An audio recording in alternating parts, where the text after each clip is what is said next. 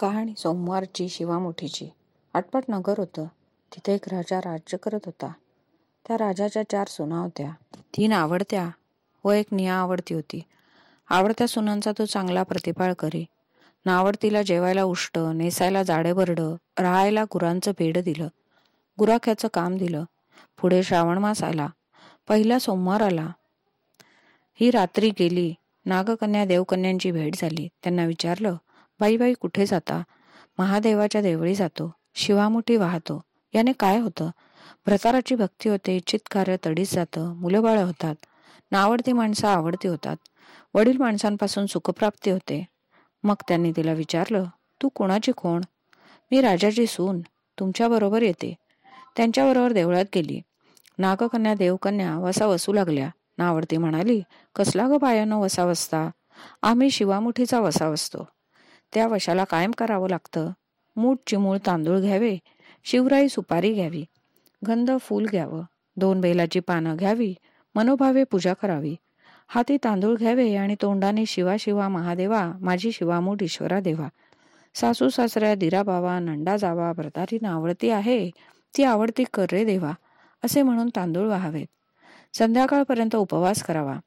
उष्टमाष्ट खाऊ नये दिवसा निजू नये उपवास नाही निभावला दूध प्यावे. संध्याकाळी आंघोळ करावी. देवाला बेल वाहावा आणि मुकाट्याने जेवण करावं. हा वसा पाच वर्ष करावा. पहिल्या सोमवारी तांदूळ दुसऱ्याला तीळ तिसऱ्याला मूग चौथ्याला जव आणि पाचवा आला तर सातू शिवामुठीसाठी घेत जावेत. पहिल्या सोमवारी सगळं साहित्य देवकन्यानी नागकन्यानी दिलं आणि दुसऱ्या सोमवारी तिला घराहून आणण्यास सांगितलं. या दिवशी हिनं मनोभावे पूजा केली. सारा दिवस उपवास केला. जावानंदांनी उष्टमाष्ट पान दिलं. ते तिनं खायला घातलं. शंकराची आराधना केली आणि दूध पिऊन निजून राहिली. पुढं दुसरा सोमवार आला. नावडतीनं घरातून सर्व सामान मागून घेतलं. पुढे रानात जाऊन नागकन्या देवकन्यांबरोबर पूजा केली आणि शिवा शिवा महादेवा माझी शिवामूठ ईश्वरा देवा सासू सासऱ्या धीरा भावा नंडा जावा भ्रतारा नावडती आहे ती आवडती कर रे देवा असे म्हणून तीळ वाहिले. सारा दिवस उपवास केला. शंकराला बैल व्हायला दूध पिऊन निजून राहिली. सासऱ्यानं संध्याकाळी विचारलं तुझा देव कुठे आहे? नावडतीनं सांगितलं माझा देव फार लांब आहे. वाटा फार कठीण. काटे कुठे आहेत? साप आहेत वाघ आहेत तिथं माझा देव आहे. पुढे तिसरा सोमवार आला. पूजेचं सामान घेतलं. देवाला जाऊ लागली. घरची माणसं मागं चालली. नावडते तुझा देव दाखव. म्हणून म्हणू लागली. नावडतीला रोजचा सराव होता. तिला काही वाटलं नाही. त्यांना काटे कुटे पुष्कळ लागले. नावडतीची दया आली. आजपर्यंत रानात कशी येत असेल कोण जाणे? नावडतीला चिंता पडली.